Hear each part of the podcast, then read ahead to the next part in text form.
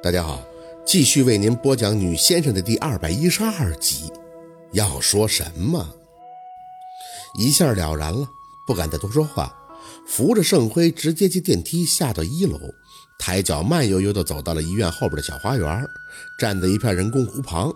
盛辉慢慢地牵起了嘴角，嘿嘿，当年我都要吓死了，你姥姥跳得那么高，我这辈子都不会忘的。盛叔，你都记得？盛辉转脸看着宝四笑：“小宝四，这些书怎么能忘啊？”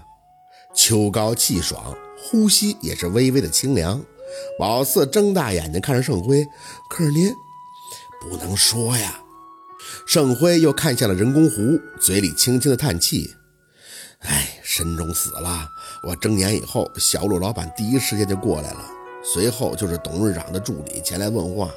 我知道有些事儿我得烂在肚子里。”不然大家都不会好过的，所以我就只能说我忘了，忘了很多的事儿，忘了怎么出的车祸了。这心情忽高忽低的，宝四的情绪就有些激动。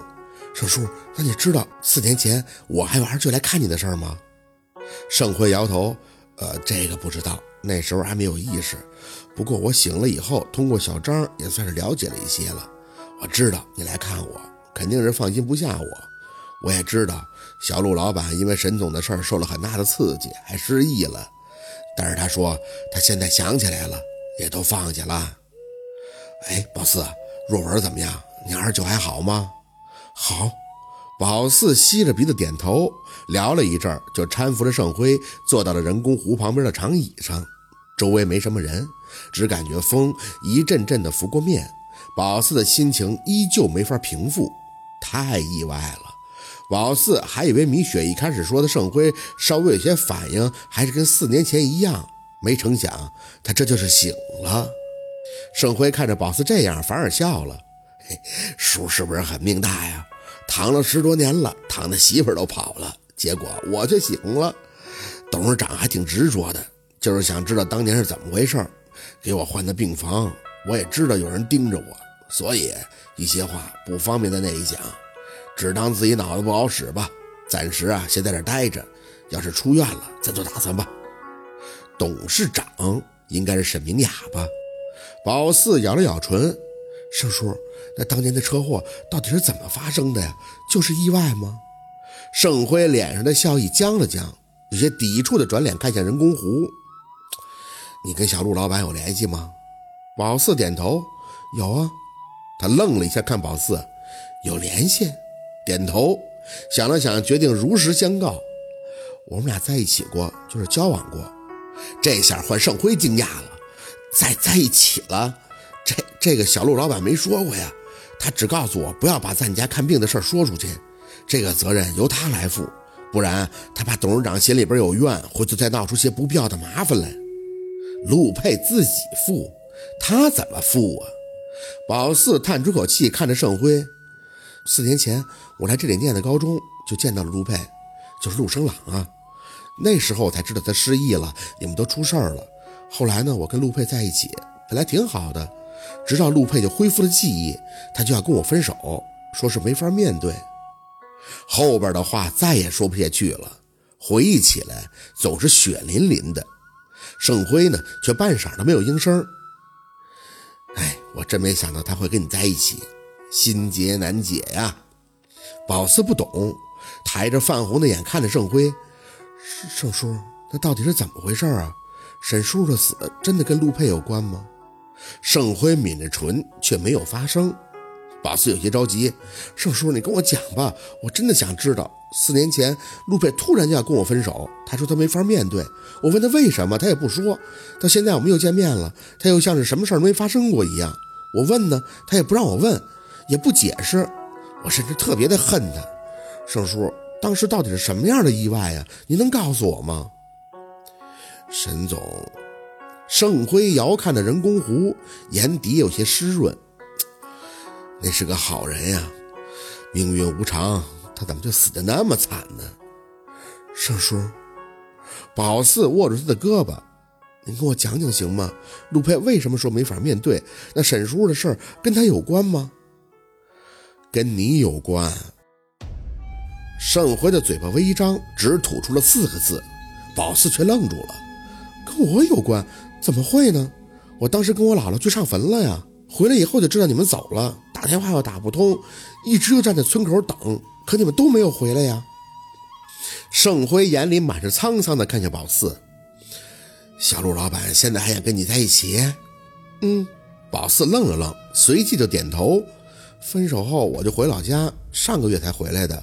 后来他帮了我很多，我不知道他是真心的还是怎么样，我只觉得他跟四年前的变化很大。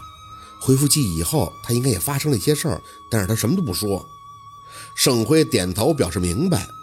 哼，如果他失忆了，现在跟你在一起，我理解。他小时候就喜欢你嘛，再见面或许认不出，但亲切感还在。只是他恢复记忆了，还能……也不知道这小陆老板是怎么走出来的。越说宝四越急了，那盛叔到底是怎么回事啊？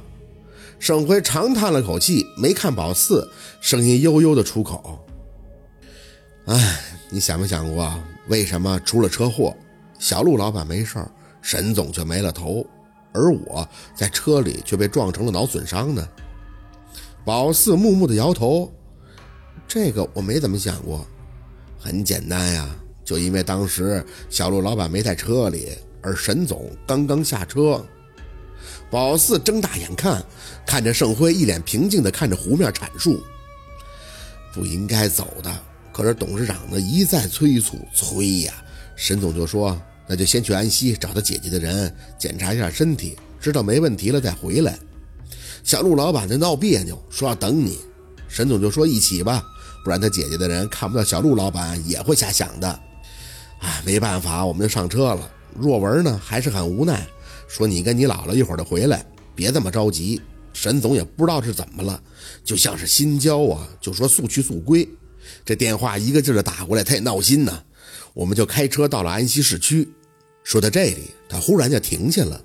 宝四着急的开口：“然后呢？”然然后，盛辉痛苦的闭上眼睛。小陆老板隔着车窗看到了路边的饰品店，小女孩喜欢那玩意儿，他让我停下车。他说他答应要给你买个一模一样的发卡，然后就下了车，跑到对面的店里头。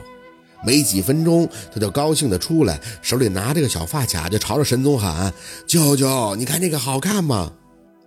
脑海里像是有了清晰的画面，宝四甚至能想到陆星月当时青涩的样子。嘴唇颤动着，抬起手，慢慢的附在盛辉的胳膊上。沈总就笑，他下车站在车头，看着小陆老板，大声的应着：“好看，小四宝肯定会喜欢的。”就这一句话的功夫，那车就过来了。小陆老板大喊着让沈总让开，就在沈总看过去的功夫，那卡车就撞了上来。我的车子被撞得大撞，身体冲向风挡的时候，就清楚的看到沈总的头被那钢板割掉了。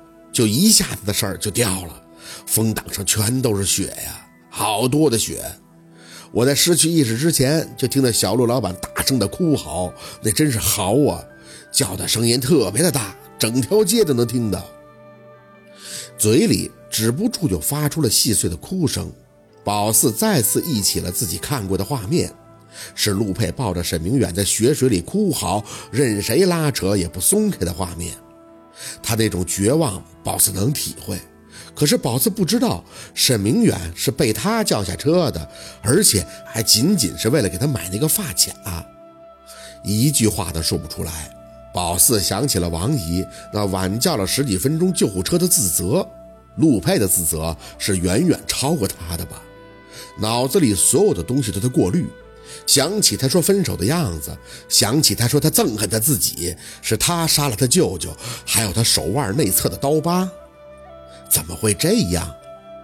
小宝四，宝四摇头示意盛辉先不用跟他说话，他得缓一会儿，好好的缓一会儿。一念之差，是不是就指着这个呢？如果宝四没有很任性的对陆佩说一定要给他买那个该死的发卡，是不是就会变成另一种结果了呢？宝四不知道，此刻真的很难理性的去想明白什么事情。宝四，既然小陆老板都放下了，那就说明他走出来了，你也不用再想了。他不告诉你，也是为了你好。这种事儿就像块大石头，压在心底，得使多大的力才能搬开呀？沈总是小陆老板父亲一样的人呀，一下就这么死了。如果小陆老板当初要不是失忆，那百分之百活不下去，他没法面对自己呀。所以呀，他在国外就差点死了，不是吗？盛叔，宝四囔着鼻音开口：“别让陆佩知道，我都知道了，行吗？”为什么呀？宝四擦干眼泪，大力的吸气。就当我不知道，不然他还得多想，多想我知道了会怎么样？我也会内疚，会自责呀。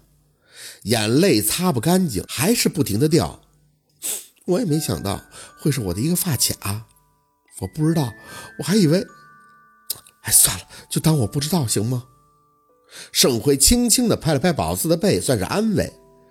我知道，宝四，其实叔叔看到你很开心的，长开了，更水灵了。我还记得你和小陆老板坐在你家门口，他给你讲故事，你还一个劲儿的提醒他说什么木头头目。我那时候就看出来了，小陆老板喜欢你，有点像是娃娃亲的样子。那时候我就是看个热闹，觉得俩小孩挺有意思。这没成想这么多年你们还有交集，哎，这是缘分呀。就是我记得你姥姥和若文好像是不太愿意让你跟小陆老板接触，可能啊也是怕你小姑娘吃亏吧。算了，不提这些了。这些事儿啊，就烂在肚子里吧。其实呢，我觉得谁也不怪，这就是命。沈总的命脆，留不住啊。盛辉叹气：“哎，我也就跟你说说吧。回到病房，我还得装什么都不记得。等过段时间呀，我假装再恢复一点小陆老板说呢，要给我一笔钱，再给我安排个工作。可我想回老家了，我这年纪大了，不想在大城市里边待了。”睡了这么多年，能捡条命活回来，那就不容易喽。